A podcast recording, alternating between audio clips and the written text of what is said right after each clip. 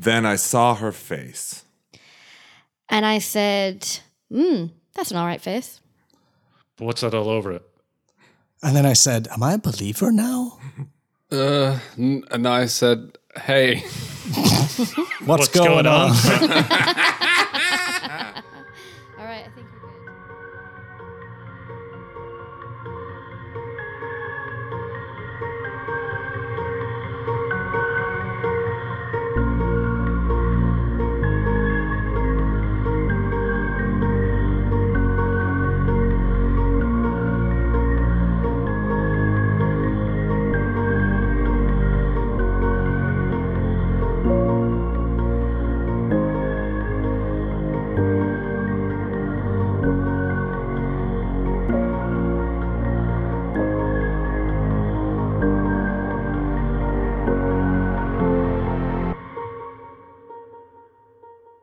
Welcome to the Tales of Podcast.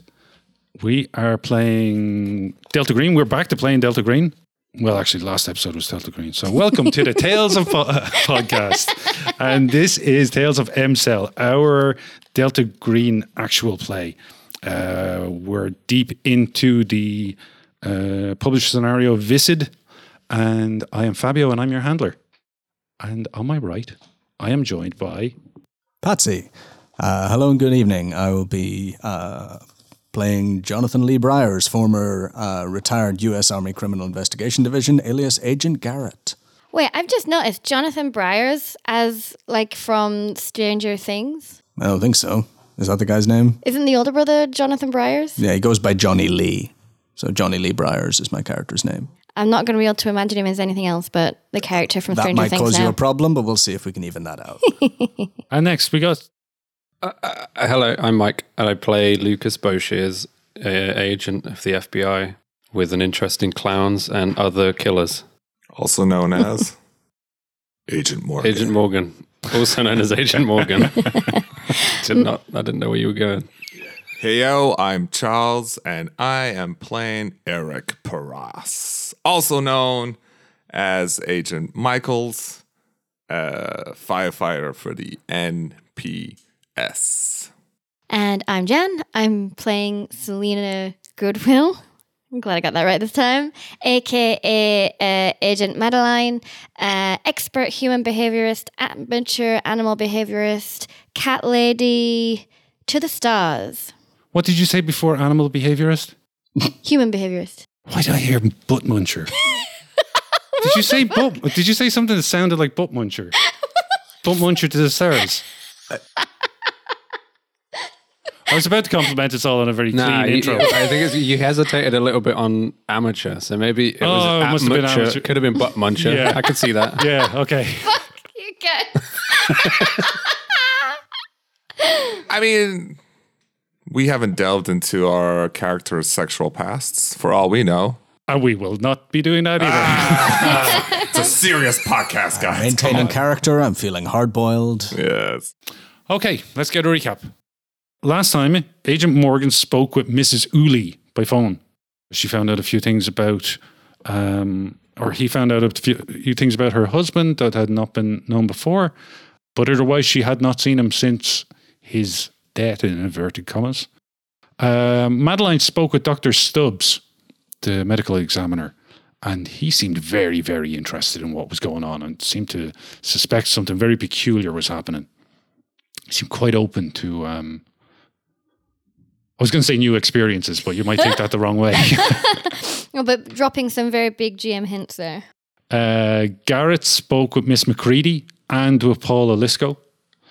And Michael's tracked the entity, let's call it the entity, from uh, the barn at Alisco's house uh, to find the site of Elwood's death, Elwood's untimely rem- demise.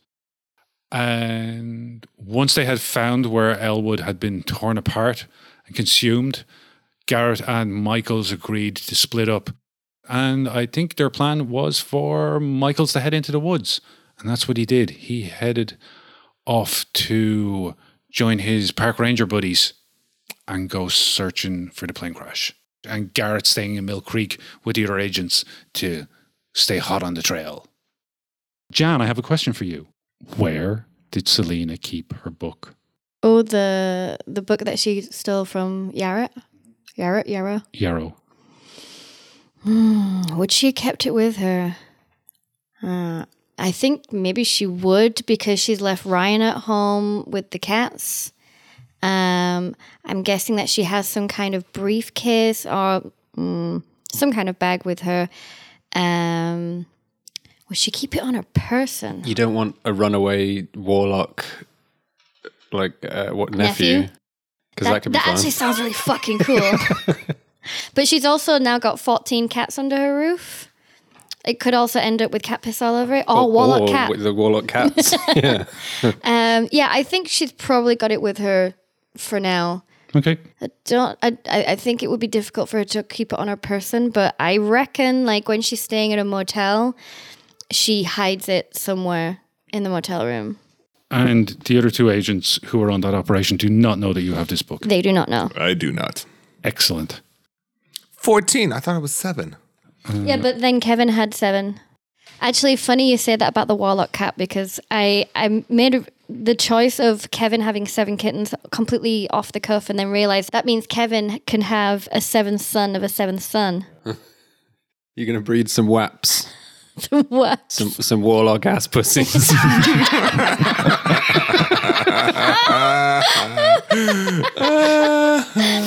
I mean, in another game, it would be delightful to have a warlock's uh, nephew or cat, but I th- unfortunately, this is Delta Green, and we will have to put you down.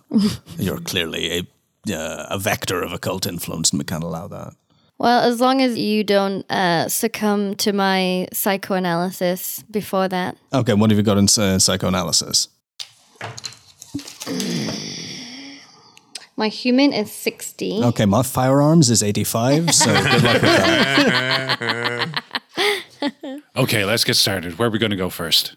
Let's see. Where did Gareth go from there?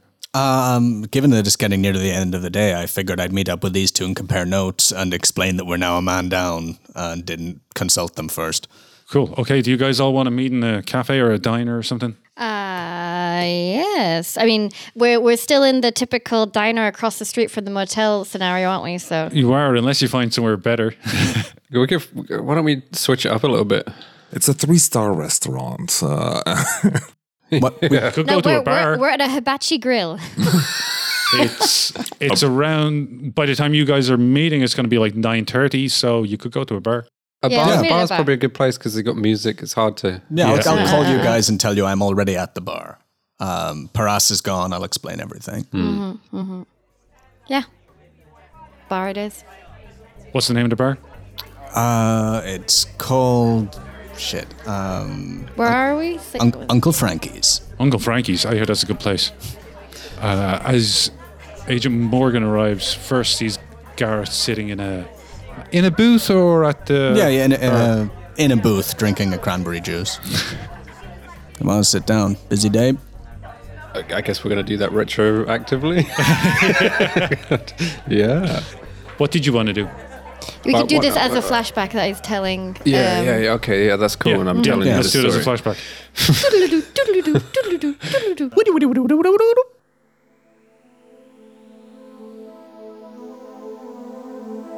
Earlier that day, it still was probably late afternoon, early evening by that stage. Agent Morgan arrived at the Swedish Medical Center and asked for Evelyn Wells. You were informed that she's in a coma, or she's not conscious, but you can speak with her doctor. Uh, the doctor i looks quite busy and harried. He's in scrubs. Um, you can see that he has just come from the emergency room. He's got some blood splattered on him. But as you call out to him, he stops and says, Yes, how can I help you? Dr. Ferguson. Uh, I hear you're you've been looking after a patient by the name of Ma, Ma, Ma, Ma, Evelyn Wells. Evelyn Wells. That's right, yes. And you are? Uh, I'm with the FBI. Okay, yeah. What can you tell me about the condition of Miss Wells? I understand she's been put in a medical coma. That's right. Yeah, we were forced to put her into. Uh, to, we were forced to induce a coma um, to help her recover from some very severe wounds. Uh, she took a high-powered rifle shot to her left arm, and it severed her femoral artery. We were lucky to lucky to rescue her, lucky to save her life. Did she say anything before this induced coma? She was unconscious the whole time I saw her. Uh, she was brought in with, um, I think, uh, her business partner, partner or friend, one of her work colleagues, uh, who was there, came in with her. Um, he went left to speak with the police as we brought her into surgery, though.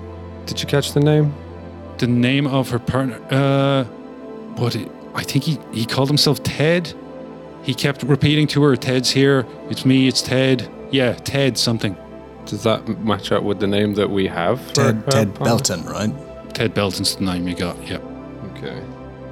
If if all goes to plan, what's the recovery time on an injury like that? We would hope to be able to bring her out of it in about four to five days if things go well. Unlikely before that, unless it's some kind of mir- miraculous recovery. Say three to five days. Three to four days. Three to four. Okay. Okay. Okay. Okay. Um, what about her assailant?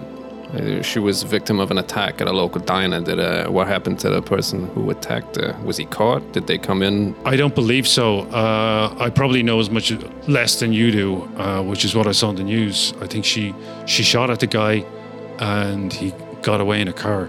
Got away. Police didn't didn't manage to apprehend this person. No. Uh, from what I heard, there wasn't a very good uh, description of him or the car. Okay. Do you know if there's a guard at place with Evelyn? There's a there's a police officer down there now. Yeah, they've had a police officer with her all, at all times. I don't. Usually they hang around for uh, in uh, high risk cases, uh, so it's not unusual. There, I believe there's one police officer there now. You mind if I go have a word? No, no, by- by all means, go ahead. Uh, is that all you need from me? Yep. Thank you for your cooperation. Okay, I gotta go. All right, good luck. Bye. And he runs off. Okay, I go see the police officer. Yeah, so down the hallway you can see this cop um, standing outside looking at his phone. He's kind of startled as you approach. Uh, excuse me, sir. May Yeah? may I have a quick word? Sure. Who who are you? I'm with the FBI. I quickly flash my badge. Oh, okay. Oh, oh, yeah, yeah. How can I help you? How long have you been on guard here? Uh, me, I've been here since what time is it now? It's coming up on seven. Oh, Jesus, I've been here since two. Whew. These dogs are barking. I hear you. Uh, when did our Vic come in? Uh, she has been here since this morning. Uh, I think she was brought in around around 1 p.m. Okay. Sorry, since the, I should should have said since this afternoon around 1 p.m. Okay. Can I get your name and badge number as well, officer? You certainly can, and he gives you his name and badge number. Okay. perfect. Perfect. And uh, you're you're on guard duty here until when, he, when's the? he looks at his watch and until someone turns up and relieves me. Uh, speaking of, I, I I really got to go to the toilet. Could you? Are you going to hang around here for a little while? I was gonna go check on uh, on Miss Wells and see if all is okay. Do you mind if I go take a piss? Feel free. And I might get a coffee as well. Ah, get a couple, would you? You're not going anywhere, right? no, no. I'll, I'll, I'll be here when you get back. Cool, cool. Oh, thanks. Just bring bring me a latte. I'll do my best. There's a machine. It doesn't look like it knows what lattes are. the milk is better than the water. And he um, rushes towards the toilet. That was a mistake. There's no milk. It's powdered milk and the water. the, pow- the powdered milk has more nutrition. Oh, okay, okay, okay, okay. okay. I guess I, I'm gonna go in. I'll take a look around, see if there's anyone anyone around. The lights are off in here. Um, there's light fr- coming through the door from the corridor, and there's the lights of the life support machine. Evelyn Wells is lying quietly in the bed. Uh, the curtains are drawn.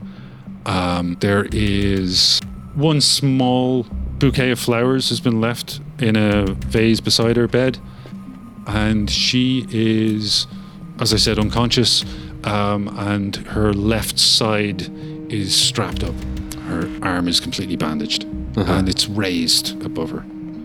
Is On, like, there's like a thing here with the with details of the injury and uh, any Yeah, surgery there's that's a- been performed, there's like a- a clipboard? There's a clipboard at the end of the um, bed with her full report. I would snap a picture of that. I don't know if that's going to be useful or relevant, but Yeah.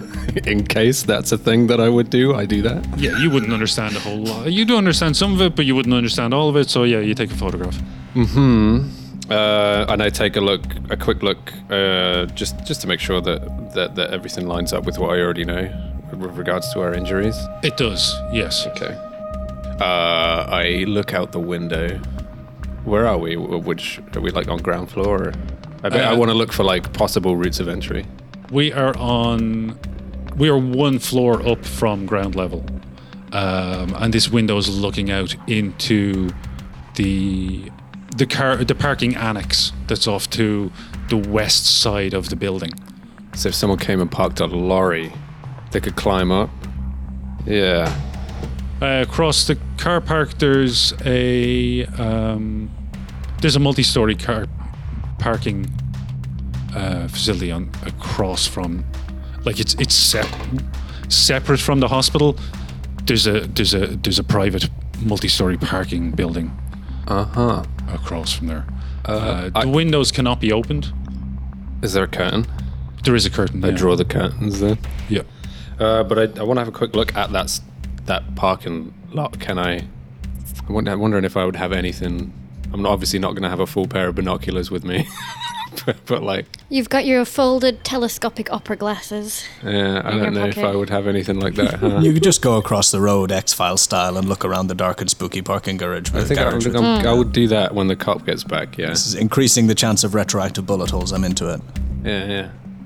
But um, yeah. I mean, if I'm happy that this place is relatively secure, I've got a good list of like all the possible risks of entry. That car park looks like a good place for a shooter to hit up and finish the job.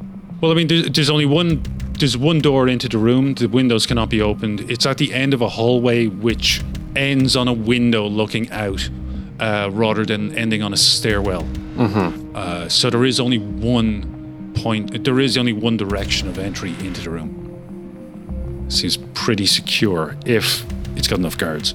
Okay. Yeah, then I'm gonna hang around until the cop gets back. He comes back. He gives you a coffee. He thanks you for covering for him, and uh, he says, uh, I, I- "I just got a call from um, uh, from dispatch, and I've been told to head. Uh, they're sending relief for me in the next hour. You heading off before the relief gets here? Uh, no, no, no. I, I, I'm holding on for it. Just giving you a status update. Okay. Uh, do you know if any of your colleagues have checked that uh, parking lot on the other side of the street there? Parking lot. Oh, oh yeah. Oh no. I. Oh shit. You think there's a think there's a chance of a sniper? I think it's possible. This is a clearly a targeted attack. What with the with the the fire bombing on the at that place the other day? Sure. Okay. Uh, I'll I'll call for a patrol car to swing by. Don't don't you worry. You're gonna be here for the next hour. Yeah. Let me go take a look. You don't Okay. leave until I get back, okay? Oh, uh, it's no problem for me to just radio a patrol car. Can meet you there if you need some backup. Nah, don't you worry about it. I, I'll be all right. I know how to handle myself. All right. Fair enough. In the FBI, we walk alone. Um, Was that the GM telling me you might want backup, or? as Agent Morgan is leaving the hospital, walking out the front door towards his car, what's your alertness? Fifty. you see four pretty well built men in dark suits walking from two black SUVs toward the entrance. Of the hospital? Yes. I turn around. And what do you do? I go back to the police officer. Okay. I say, we You got booked it here, presumably, to get here well ahead of them. Yeah. If they look suspicious enough to work, they look. They look. They look like they mean business. yeah, yeah. They're like, who comes up to a hospital? Cl- like, well, visitors hours are just visiting hours are just about over. Do you want to give me a give me a roll on that alertness actually to get some more information? That's I, that, how weird. I rolled exactly the same one before you asked me to roll. Seventy-three. I failed. Yeah, you just panic and run towards the Poli- run to the policeman. Help me! yeah, he's a little he's a little shocked to see you coming back at such a quick pace. Is it getting dark outside? In September. It's it's getting yeah. It's we're, we're quite far north, so it's pr- it, it's darkish. Uh, I tell him that there was a suspicious group of people just pulled up outside the hospital when they're coming in. I wanted to make sure that I didn't perfectly time leaving before. I wanted to make sure he had backup if in case anything goes wrong. Uh, Well, shit. What did it? What did they look like? was it four men? Four men. Out of like a sus-looking black. They might be FBI as well. To be fair. Uh, So you tell them there's four guys on their way here. yeah, four guys that just came out of like a suspiciously organized crime-looking SUV. Okay, sh- shit. Okay, uh, special agent, can you stay here and guard the room? I'll go and take a look. And as he walks away, you can hear him on his on his wa- on his radio. You calling in possible suspicious activity? Well, I need to see the sp- suspicious activity before I can confirm it's suspicious activity. But I believe you, so yeah, I'm gonna go to take a take a look. You Officer all- Halifax, by the way. Halifax, you watch yourself. All right, you don't let anyone get in there. Don't put yourself in any dangerous situation. You confirm that there's a risk and you get back here, okay? I'll prepare a defense just in case. As the police officer begins to rush down the hallway, you see him pull up short as four men, the same four men you saw outside, come around the corner and start walking down the hallway towards you. Officer Halifax puts up a hand. He says, "Halt!" He's got a one hand up and one hand on his gun. Uh, identify yourselves, please. The four men stop, and one of them steps forward, taking out an ID of some kind. You can't see it from here. And uh, he speaks quietly to the police officer, who then radios something which you can't quite make out before he steps aside and points to the room. And he walks with them. And as he gets up to you, he explains these are bodyguards for Miss Wells, apparently. Uh, their ID checks out. Do you know anything about this? Uh, um, I, I haven't heard anything. Who hired you? The, the, the guy who had spoken with the police officer answers and he says, uh, Yeah, we are a private security detail that was being hired by uh, Mr. Belton to uh, provide protection for his uh, business partner, whom he believes to be in d- further danger. And you are, I'm with the FBI. may I see some ID, please? Is that a legal requirement? It's, mm, I mean, it's not an unusual request. it's not an unusual request, yeah, yeah. and it might be weird for you to deny it. Yeah, yeah, okay. Uh, then I show my ID. He takes it, like he spends a good long time looking at it. You can see he's like he's trying to remem- memorize it without writing it down and making a fool of himself. And uh, yeah, he takes a good hard look at it and he says, "Agent Bo Shears, nice to meet you. Uh, is there anything about the situa- the security situation here that you could appraise us of, or uh, should we just get to work?" Um, can I want to like? Do I? Is there anything off? I, I mean, there is something off. I don't trust Ted Belton. He's a suspect. Like, what? What's and what? What is the situation here as well? They expected us to leave and for them to take over. They haven't asked anyone to leave. Right. Look, I appreciate you guys are just doing your job, but uh, the situation here is etchy, shall we say? It's a fragile situation. I'm sure you heard of a previous attempt.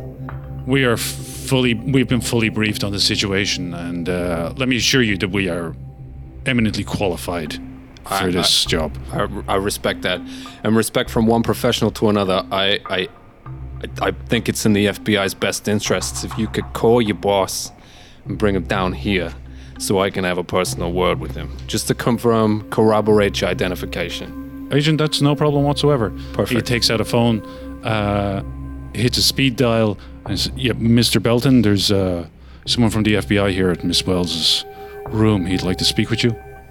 Yes. Yes. No. Hmm. Kinda. Okay. And he hands the phone to you. Mr. Belton, Yes, uh, this is the FBI agent. uh, I'm speaking to. Is that correct? Yep, Special Agent Lucas Boshes. Agent Bo Shears. n- Uh, nice to speak with you. Are you investigating the attack? I have caught myself up, yes, on recent occurrences with your your private detective agency and Miss Wells. Yes. I think you'll agree this is that uh, the situation warrants a light touch. Just wanted to make sure that these boys here are in fact hired by yourself. Would it be possible for you to to come at such a late hour? I would like to meet you face to face, ask a few questions. Uh, yeah, well, if by light touch you mean all the fucking protection I can get for Evelyn that I can afford, well, then yeah, I agree with you.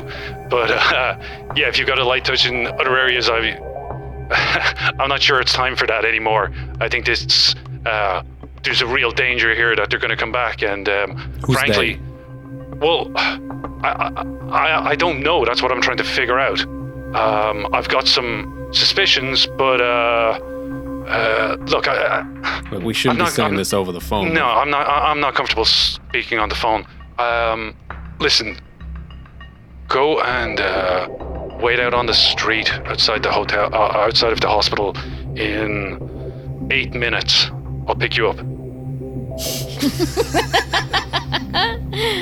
Would you not agree that the safest place for you and I to talk would be in here with the four very professional looking bodyguards you just hired for your, for your good friend Miss Wells? Uh, no, I do not agree Why is that? because I do not know the nature of the threat that's following her, and I don't know if it's following me. And I, if it is, I don't want to lead it back to her. Uh, I would like to keep mobile. Uh, you'll under, you'll understand when I share this information with you. Or perhaps I can meet you at the FBI regional office. I'll be here in eight minutes. All right. Eight minutes later. Uh, okay, I, I talked to I talked to Officer Halifax. I have a quiet word with him because Yeah. like a quiet sideline. I say, you don't let the you don't let these people out of your sight. You hear? And when the next person gets here, you make sure they know too. And I want you to call your boss and get an extra officer station here. One is not enough. Understood, Agent. Uh, I'll do that straight away. And as you're walking away, you can hear him call dispatch and ask for backup. Okay. Then go and get into a car with a with a suspicious stranger. While those eight minutes happen, let's see what was going on with Agent Madeline. Uh, I don't, I don't know what's happening with Agent Madeline because this is, I'm assuming, during the daytime before um, we meet up with Garrett. Yeah. Uh, Selena has been to talk to um, the ME. Yep. She wants to get access to that body. I kind of feel like everything for her is riding on getting a look at the body for new clues for her. Um, if she's not going to be able to get in because of red tape, then either she's going to have to break her way in or convince Stubbs to let her in. Okay. If she breaks in, she's going to have to wait until nightfall Yeah. and probably is going to need help. I don't know if she's actually well equipped for that. She might need some supplies also. Mm-hmm. So that could be what she's doing for the next couple hours is buying whatever she thinks she might need for. Would she know what she would need for a break-in? Um, Balaclava, crowbar. Well, I mean, she already, she already broke into Yara's office dressed as a cat burglar, so True. She, she's got she's got some kind of cat burglar costume on her at all times. Apparently, it just unzips her her coat and she's got a cat burglar. Realizes she's forgotten the cat burglar outfit.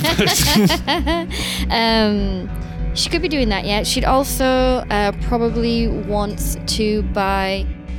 I was going to say she probably wants to buy some medical supplies, but it's the coroner's office. There's probably stuff there. But if it's biological hazard, like they're going to have to take some. you stuff already with got them. this stuff from the CDC. Okay. Oh, I got I got a question for you though.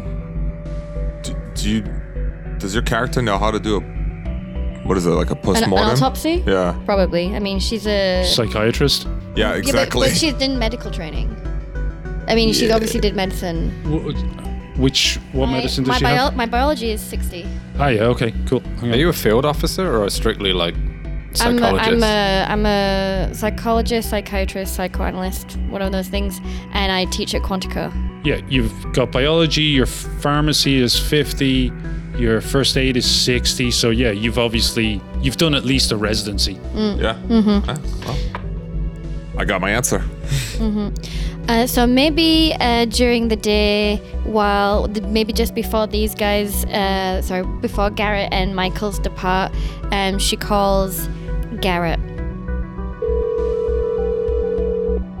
Garrett, Garrett, I think you may be just the man. I am going to need some assistance. Um, how do you feel about a little bit of breaking and entering? sounds great. Where are we going? We're going to look at some dead bodies. All right. I'll watch the door, you watch the bodies. I'll do a little more than watch the bodies. that sounds so bad. Sorry.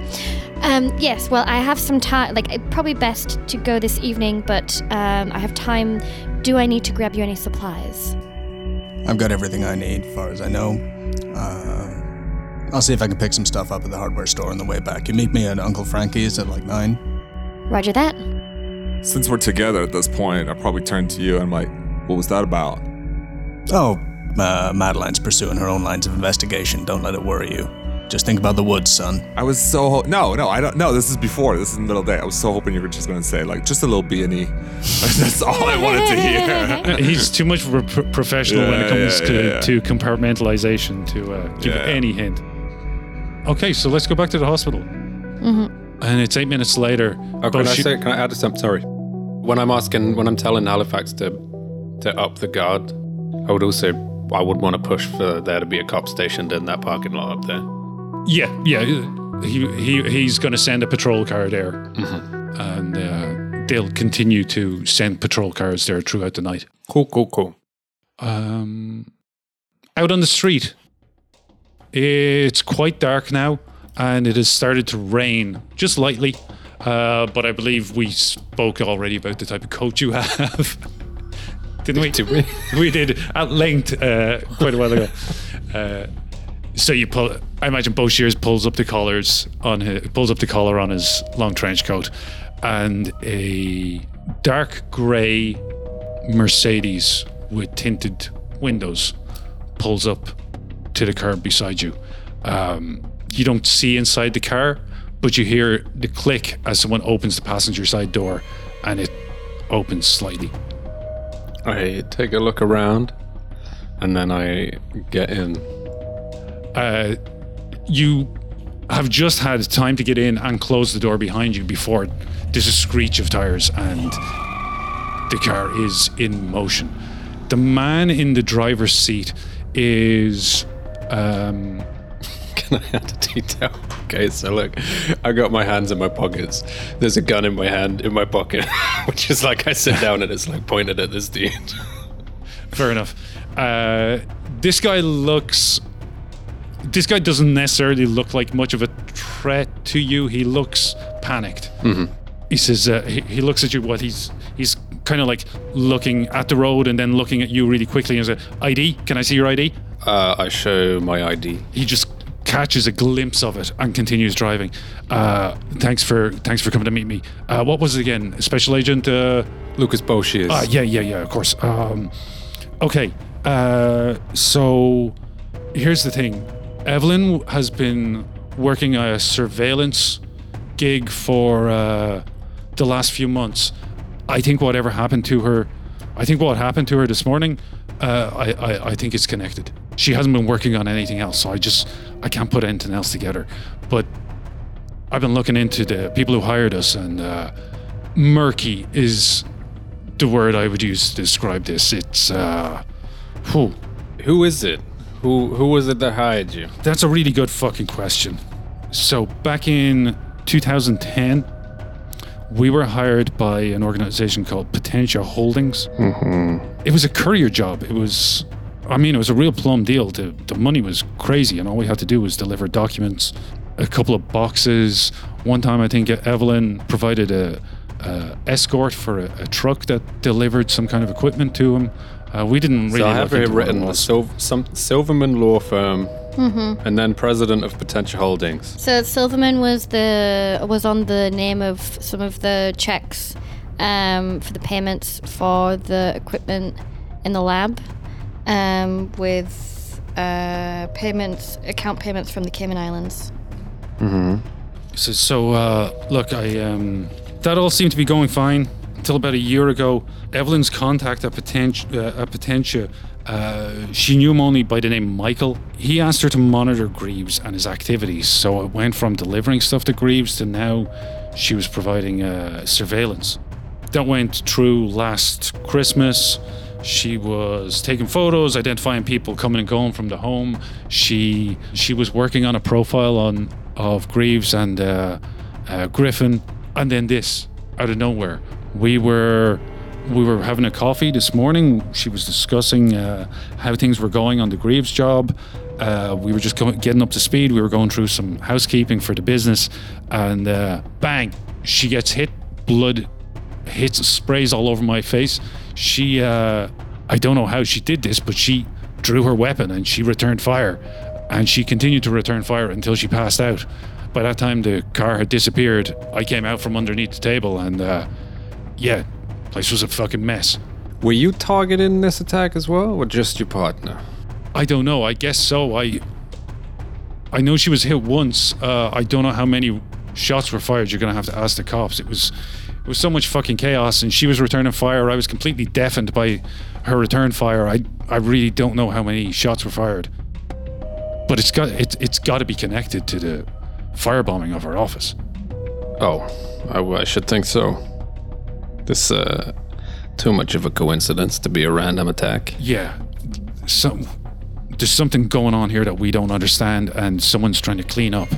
And I'm afraid they're gonna clean up the whole fucking lot of us in the process. Well, what is it that Miss Wells was observing? She must have found something that someone doesn't like. Well, uh, she she didn't have any any certainties when I discussed it with her. She uh, she had prepared these dossiers, one on Greaves, one on Griffin. Uh, but I've been poring over them. I haven't found too much in there.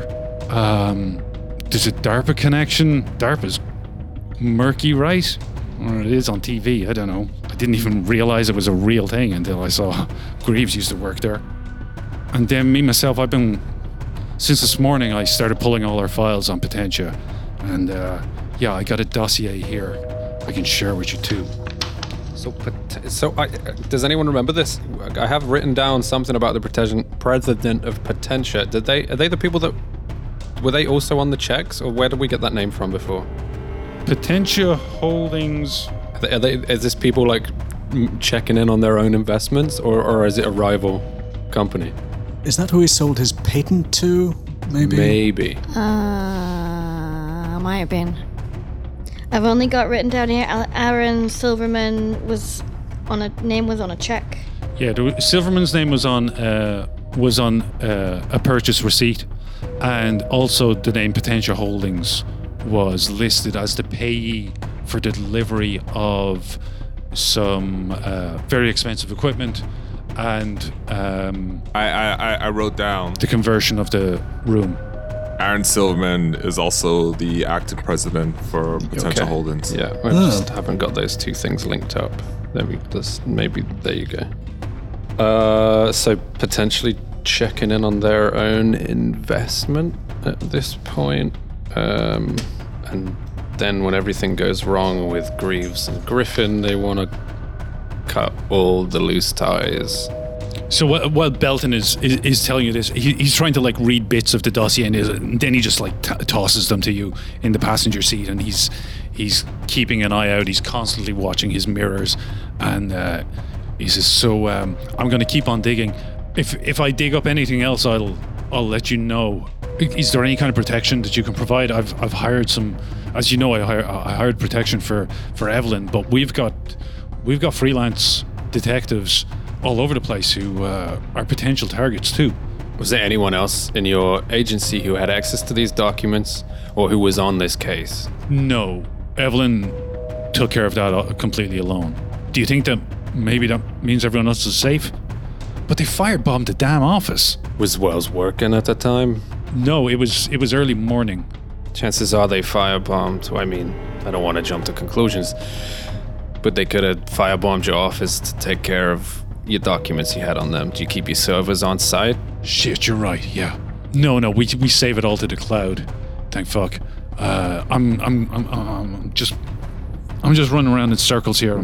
Well, there is Yeah. a possibility that you are in danger, and whoever's running this ship, whoever's trying to silence Wells, th- th- they're from the from the same century we're from. They probably know your servers ain't on site. That's pretty stupid. so, um, look, I can't offer you personal protection. Have you spoken to any of my colleagues at the at the bureau?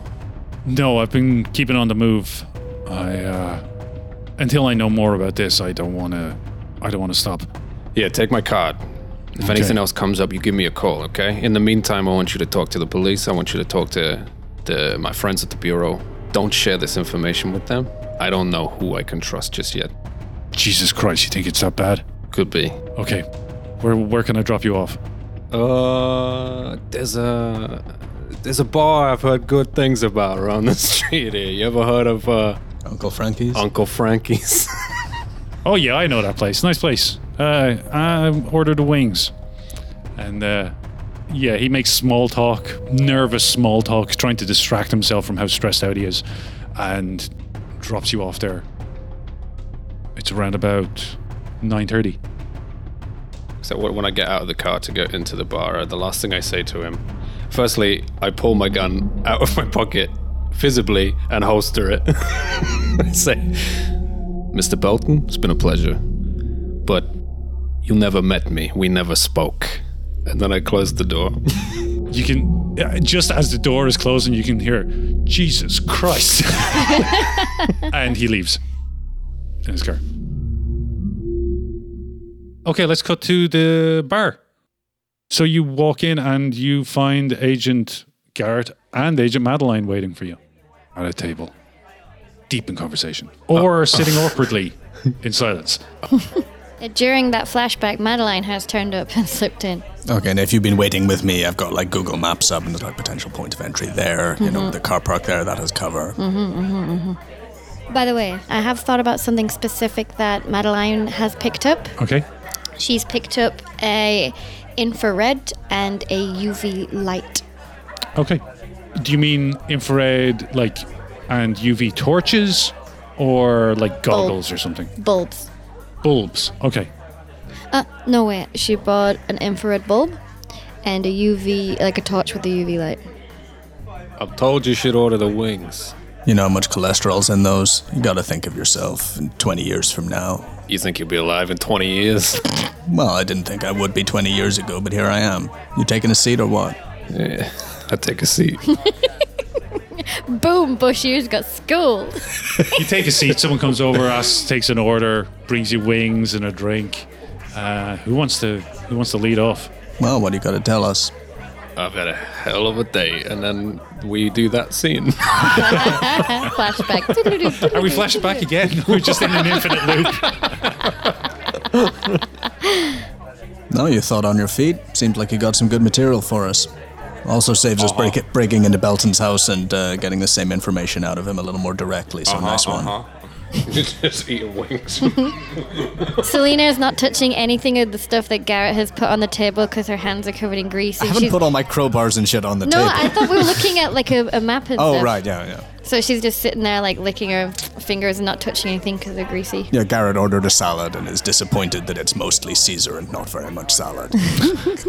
It's just deep fried chicken. Yeah, they and put sour fucking cream. lardons all Yeah. over it. Jesus Christ. It's like four thousand calories in a salad. I gotta watch my cholesterol. uh, yeah, so I spoke to our friend, Ted Belton. Still a suspect, but uh, much less so now than this morning. I got some interesting information. He shared with me the dossiers that uh, Detective Wells put together. Looks to me like Potentia Holdings had a vested interest and wanted to make sure that their investment was uh, was worthwhile. It seems like they had good reason to be suspicious. Right. And it looks like as soon as Wells reported back that something had gone topsy turvy, they wanted to clear uh, clear their name, tie up loose ends. Why don't we uh, take some time to read these? Selena waits for you to put it in front of her so she doesn't get grease fingerprints all over Yeah, it. should we I all have tell them to you, but they're should- already covered in grease. Yeah, should we all take a look at these or Uh, didn't you say Yes. we should re- maybe read one each? Yeah. I think it'd be best if you read one each. Mm-hmm. No, I think he's probably like put his leather gloves on to read through these. Maybe start with the one on Greaves, then on Griffin, and then you can do Potentia. I'm Greaves. cu- I want Griffin. I'm very curious about Griffin. Griffin. Potentia. Thank you. And so you distribute the dossiers among the agents. And who's going to read the Greaves report? I can read. Uh, September 7th, 2017. Evelyn Wells, subject Tybalt Greaves, Mill Creek, Washington. Investigating Tybalt Greaves through IRS records and other government documents has yielded limited information. Born in Ithaca, New York, Greaves is a retired geneticist. He holds doctorates in molecular biology, genetics, and biochemistry, all earned at Northwestern University when he was in his mid 20s. Notably, he was recruited by the Defense Advanced Research Projects Agency, DARPA for short, in 1894. Nope, in 1985, which marked a significant turning point in his life personal transformation. Prior to his recruitment by DARPA, individuals who knew Greaves described him as socially awkward but outgoing. However, his personality underwent a complete transformation following his recruitment. He became introverted and entirely closed off from his friends and family. DARPA employment. Tybalt Greaves worked for DARPA from 1985 to 2001, with his listed location of operation being Mount Weather, Virginia. Mount Weather is renowned as a continuity of government site with extensive FEMA facilities and research laboratories.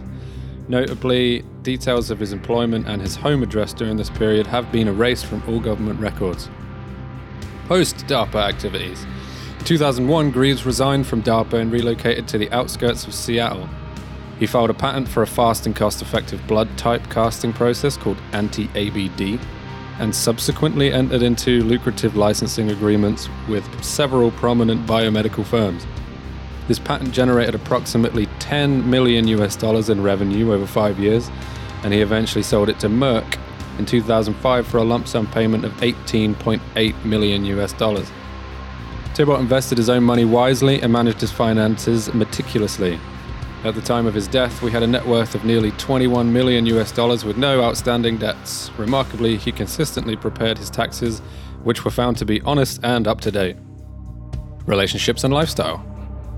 Following his departure from DARPA, Greaves appeared to have limited involvement in activities beyond managing his substantial wealth and engaging in relationships with sex workers. In particular, he formed a long term relationship with Amanda Griffin, a dancer at Rose's Gentlemen's Club, which began around 2010. Griffin is now his exclusive girlfriend and lives in his residence. End of report. Quick question. Can you just repeat that bit about the. Did it say an- anti ABD or anti ARD? Anti ABD. Ah, okay. I thought I made a connection there. Uh, given your knowledge of biology and pharmacy, this kind of stands out to you because a process of this type, the discovery of that process and the, the codifying of that process, seems like something more likely to happen in perhaps a, a university lab or in a corporate lab, but somewhere where there's like a large team with a lot of resources working on it, mm. rather than some guy working out of his kitchen. Mm-hmm, mm-hmm, mm-hmm. You know, no matter how much of a, a, a res- well-respected geneticist he was, it, it seems unusual that he would have been able to do this himself. Mm.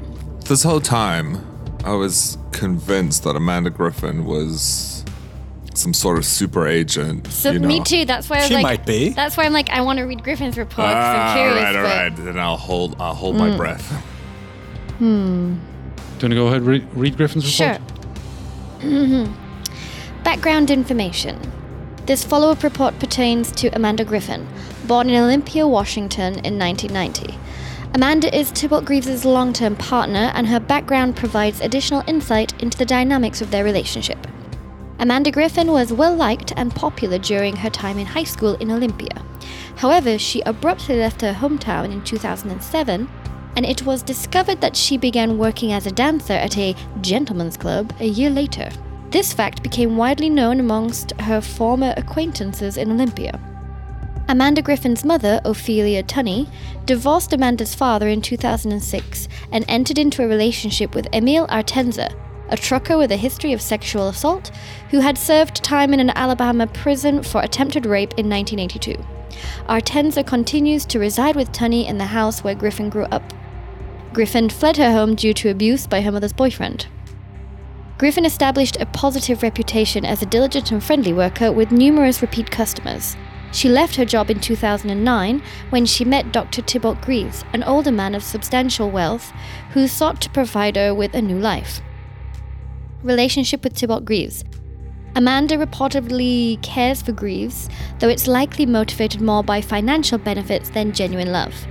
Greaves lavishes her with extravagant gifts, inc- including annual car replacements, extensive shopping sprees, and high end handbags.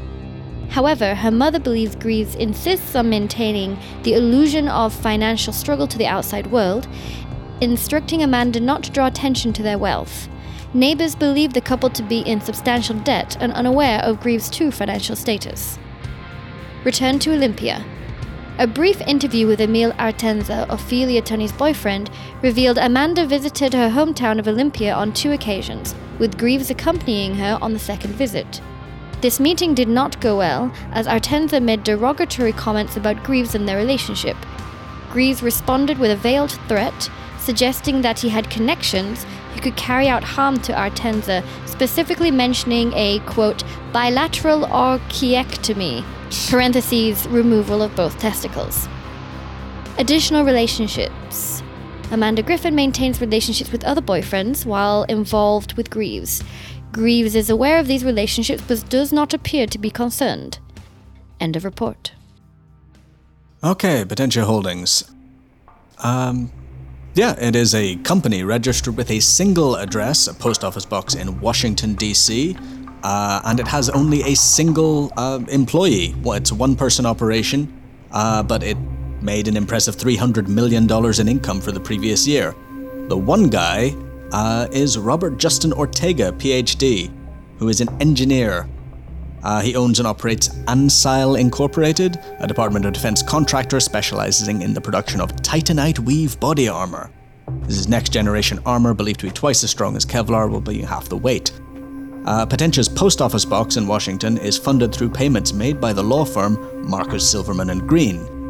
Uh, all communication from Potentia Holdings to Dinot Belton and Wells originates from the private line of Aaron Silverman, a lawyer at Marcus Silverman and Green.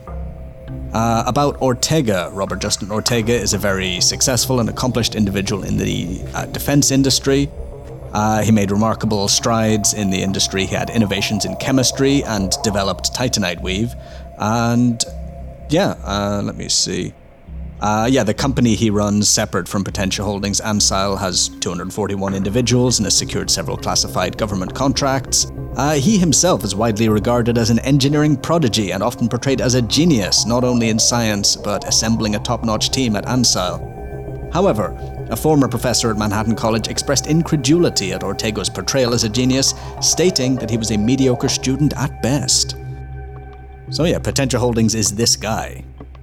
That's, so that sounds like basically two two people who seem to have achieved great stuff, but on their own in an incredible capacity. Um, yeah, so I, obviously I got that wrong. I, I, I was under the illusion that uh, Potentia Holdings, uh, Aaron Silverman was the acting president. But if it's a one man team thing, then Yeah, apparently he, wrong. they work closely with Silverman. Yeah. Like they do communications through him. He funds their Yeah. like uh, post office box. So this is like they're they're representing the same interests, whatever those happen to be. And the company name, um, Ansel or Ancille, And you recognize as the name for the uh, Mars's shield. Mars, the god of war, his shield. well, hence the body armor connection, Yeah. I suppose. Discuss. All right, what do we think about any of that? Well, it's definitely suspicious, as I say, that we have this Robert Justin Ortega who has developed such a remarkable thing, even though claim, uh, being, even though reportedly a mediocre, a mediocre student, And we have Greaves, who has achieved a remarkable scientific breakthrough, breakthrough basically, in his, in his garage. So, would we consider it likely that these two uh, sort of lone geniuses are just sort of the tip of the spear, like some larger force is funneling money and like intelligence and research to them because they're more deniable? Yeah, Or- it could just be Fall Guys. Hmm. But yeah, like someone, yeah, paid to have a whole bunch of high end equipment in this guy's secret science basement. And that came through Silverman at Potentia Holdings, who. Yeah, because it doesn't say, like. Like Holdings suggests it's like a financial concern ra- more than anything else, right? So it's not clear where their money is coming from because they made 300 million in income the previous year. Well, we do have evidence that some of the money that was paid to Greaves um, came from an account in the Cayman Islands. So I'm not there. You're there in Uh, spirit. Yeah. Uh, but Hey, if you're still driving, we could just put you on speakerphone. well, it's at a bar, you know. Fair. But um, if it sound if if these guys aren't actually responsible for whatever findings that they have, who would want to keep such findings hidden? Well, the thing is, Potentia Holdings was paying private detectives to look at Greaves, so he's clearly, even though they were sponsoring his research, he's gone off reservation at some point. And presumably, what he was doing resulted in his own death and the release of this entity or entities. So, Uh, they don't wa- now that this has. Mm, I was going to say that they don't want it to be traced back to them, but Potentia has been tracking Greaves already for the past year. The firebombing happened before or after the death of Greaves. After. Oh. yeah, I mean, presumably everything that I'm, I'm just going to say, probably Potentia and Silverman have been doing to take Wells off the board has been to stop, for example, us getting a look at what uh, what Morgan was able to get for us, right? So clearly, someone thinks this information is worth a certain amount of arson and murder. Garrett still has connections in the DoD, right? Sure, like he's retiring this year, but yeah, he knows guys. Because there's a lot of there's a lot of mentions of Department of Defense things you might want to look into. Yeah, yeah. F- uh, Ancile is a contractor. Should look into that. He uh, w- w- he would still have the, the the connections that he could do this with. Like he hasn't lost them. He's I just want Oh, to yeah, establish it. I mean, it's probably the main connections he does have. Yeah. Like, he knows his sister and a bunch of army guys because he used to work with them. Well, this is smelling more and more like a government conspiracy. Who'd have thunk it? God damn, I thought thought we were the only government conspiracy. I mean, secret department of the. Do you want to make a call? Uh, yeah. You know what? I'll. Uh, I guess I wouldn't use the payphone. I would just use my actual mobile phone because it's. T- uh, it's current year. Um, This is smelling like a government conspiracy. Let's call the government. Well, no, every every government group has got at least one old boys club. Yeah, sorry guys, I just got to go drain the weasel a second, and I step away from the table. then, dub- then double back uh, as I go towards the toilet and go out the door. Drain the weasel when you could have gone with like drain the anaconda or anything. Absolutely. Tell me who you're going to be calling. Let me see who would be good to know. Um, because USACID would be. Um, I probably have investigated a bunch of special forces guy because they're always stealing stuff and dealing drugs. So not them. Hmm.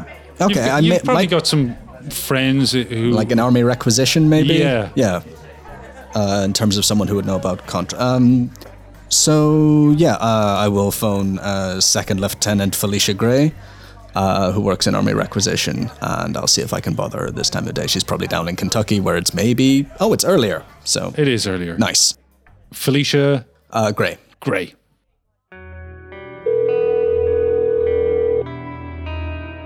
This is Gray.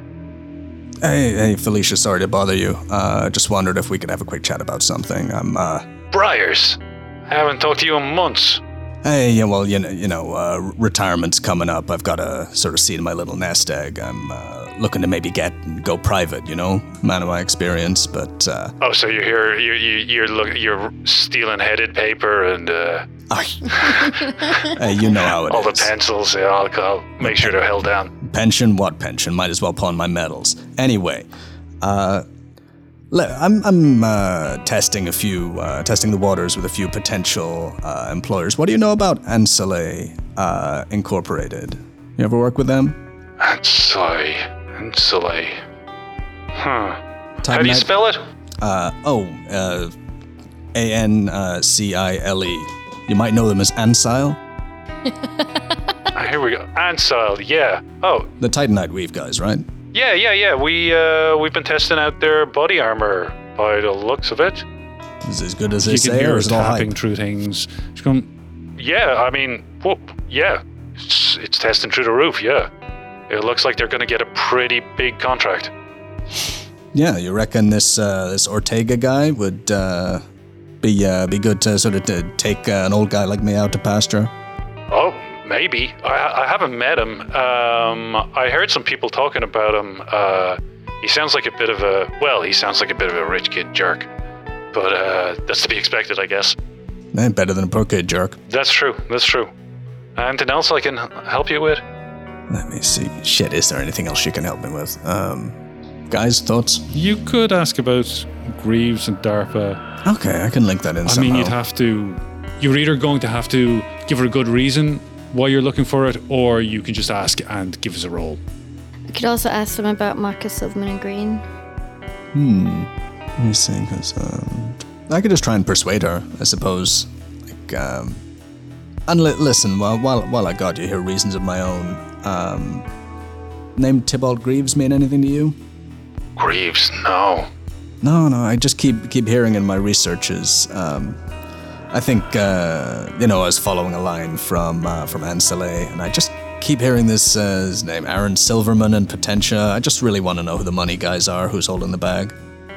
Mm, No idea. I mean, it's it's probably in the system somewhere, but uh, Listen, I'll owe you, but would you mind? mind what sharing? Why don't Why don't you call me back on my own number?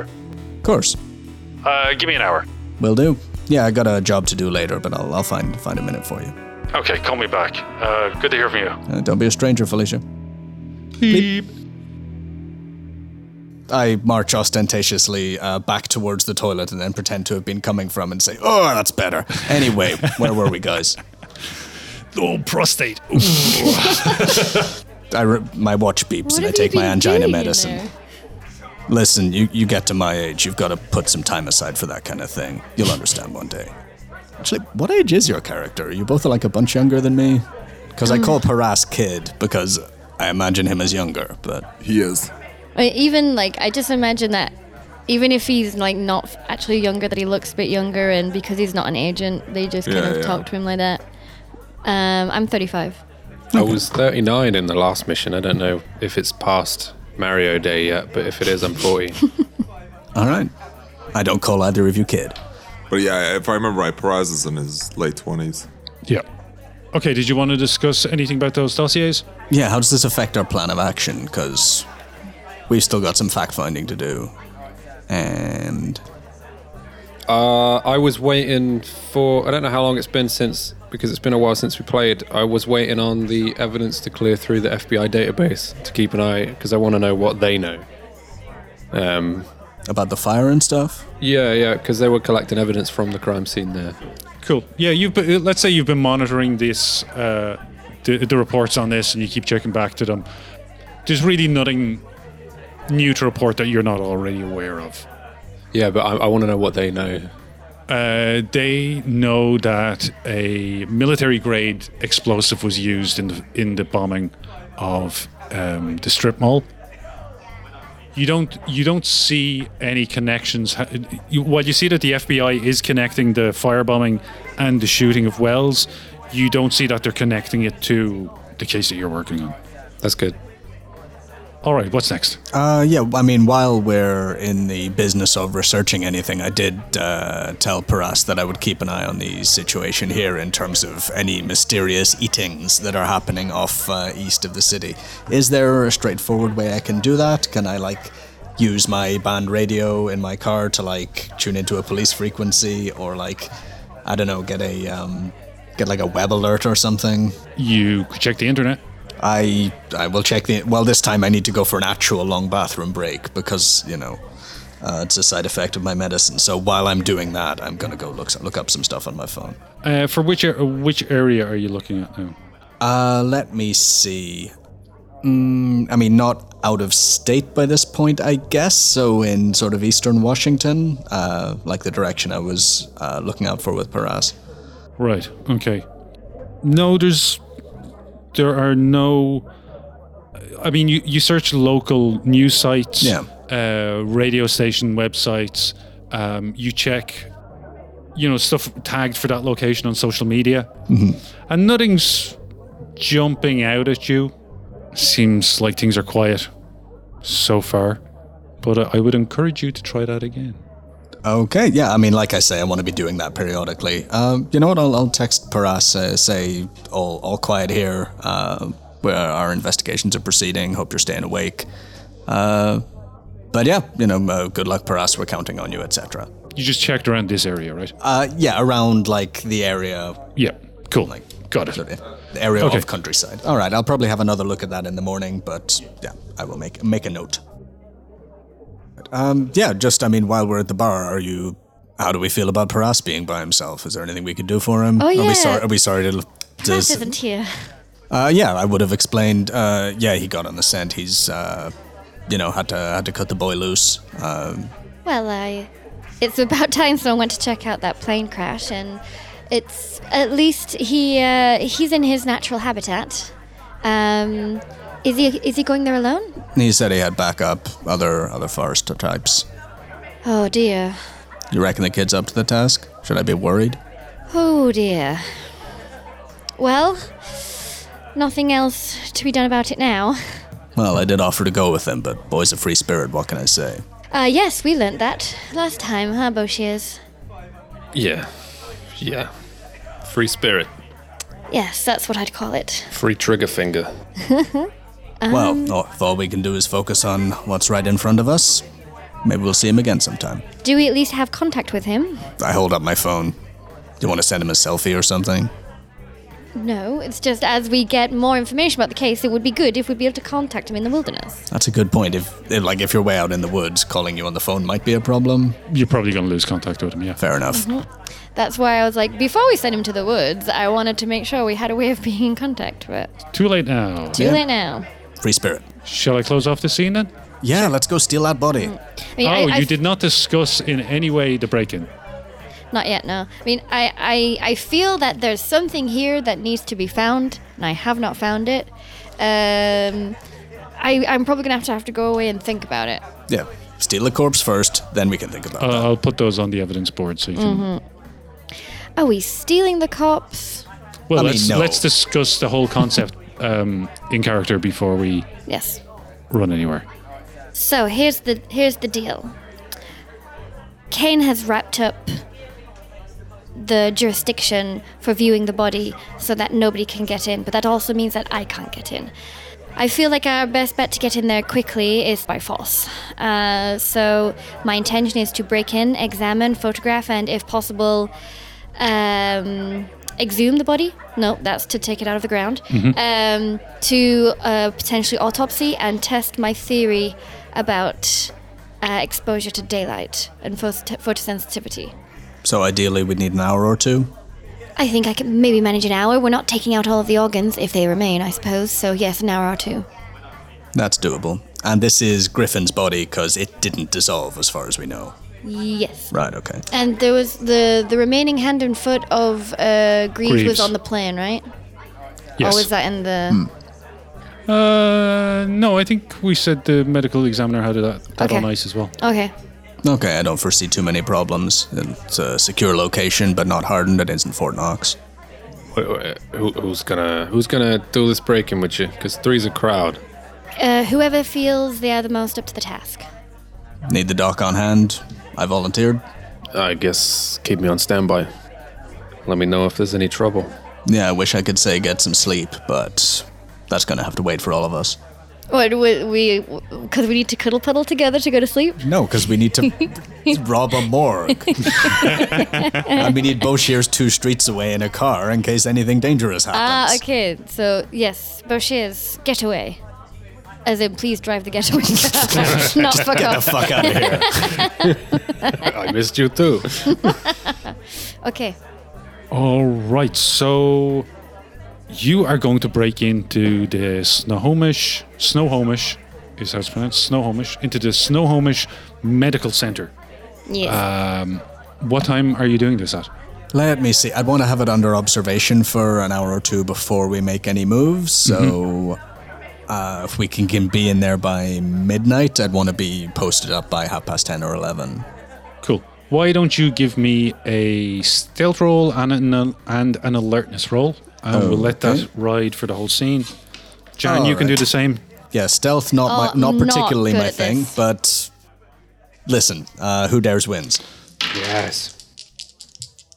Oh, that is 28 for stealth, which is a miss. Unfortunately, I've got only 20.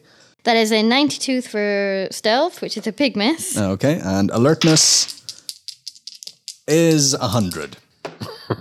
Alertness is 88.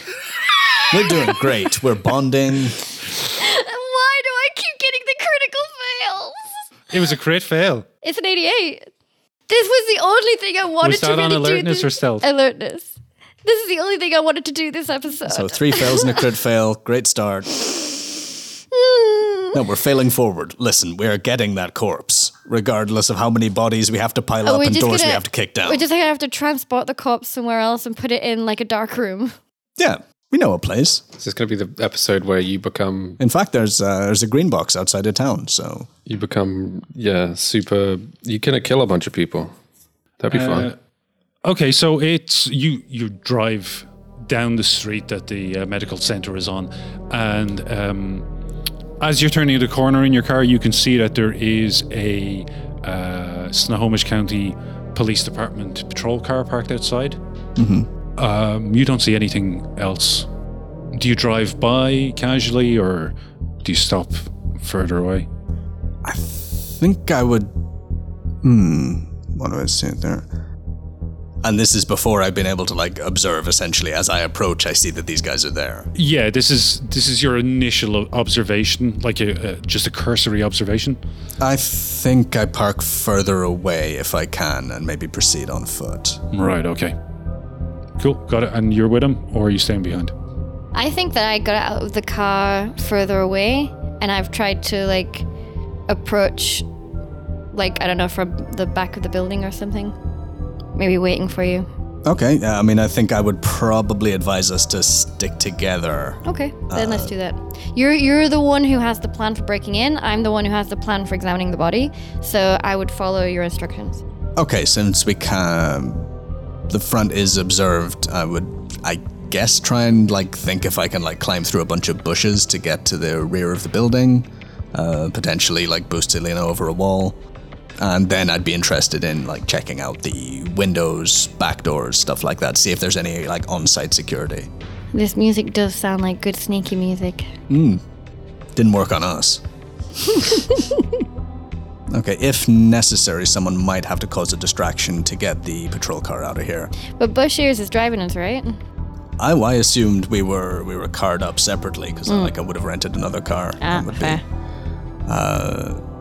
So yeah, if necessary, how do you feel about some Grand Theft Auto? Are any of us good at driving? I've got seventy in drive. Really? Yeah, Okay, if I s- if I send you the code word, you might need to do something foolish. they based Baby Driver on Boshiers. Okay. This is what you see uh, in your surveillance with a failed alertness. So I don't see all the pit traps and guard dogs. You, I mean, you, t- you, you've taken your time, right? Yeah. How, how long? You, you've spent like at least a couple of hours at this. Yeah, sure. So yeah, you, you weren't up against it necessarily.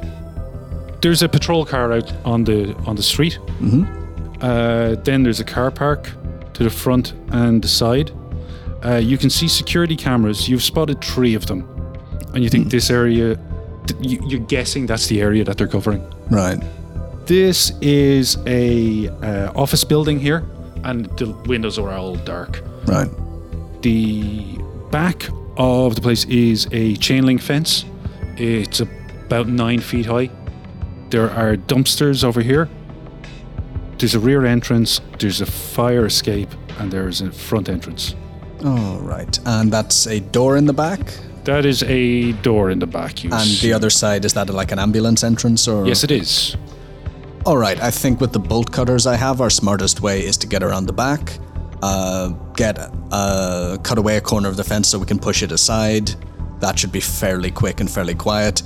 Uh, is there an obvious alarm system in place? Uh, well, you assume that there is an alarm system if there's security cameras. Fair, fair.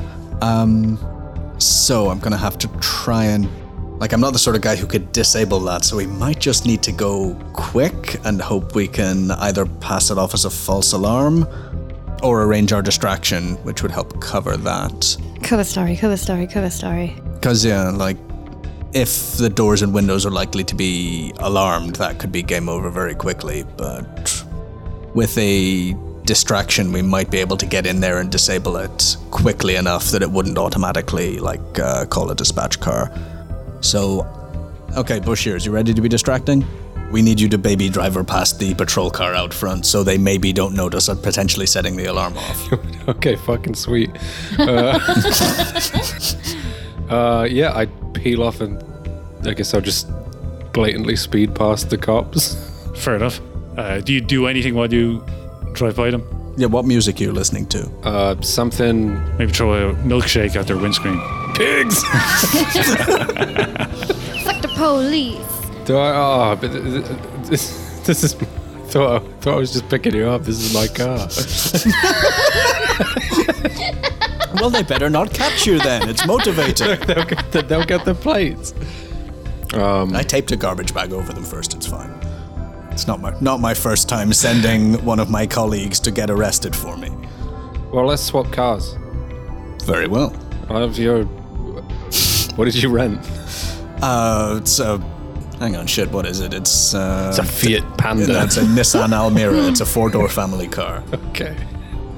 Oi. Let's go. Okay, so you're taking the rental car with the license plates covered and you're screeching by. Give me a driving test. Stupid. Get fucked up.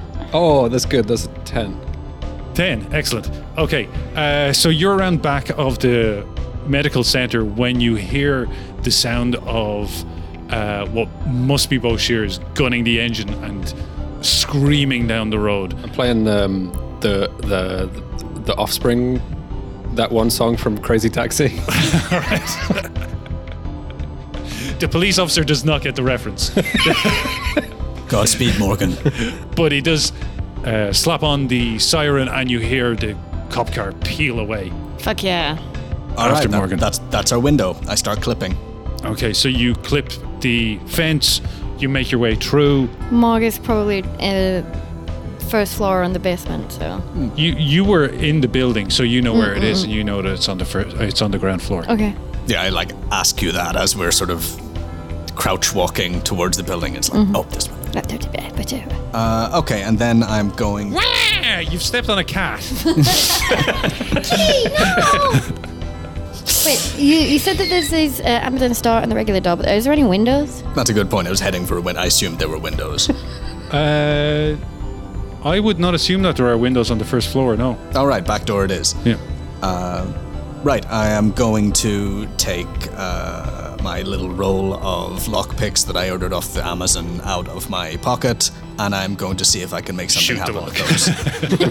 that, that's Plan C. Thank you very much. Okay, give me a roll. Uh, that is 37, which is a success. I had 43. Garrett inserts the lockpick into the lock and begins his work as uh, Agent Madeline stands nervously behind him. It sounds like it's so loud, when obviously it must be barely audible. Eventually, finally, the lock clicks. Garrett tries the door handle, and the door gently opens. Move, move, move. Uh, torches on, I guess. We don't want to turn the lights on. Cool. Okay. The door finally opened. The two agents glance nervously over their shoulders one more time, confirming they are alone before they step into the darkness and make their way to the morgue.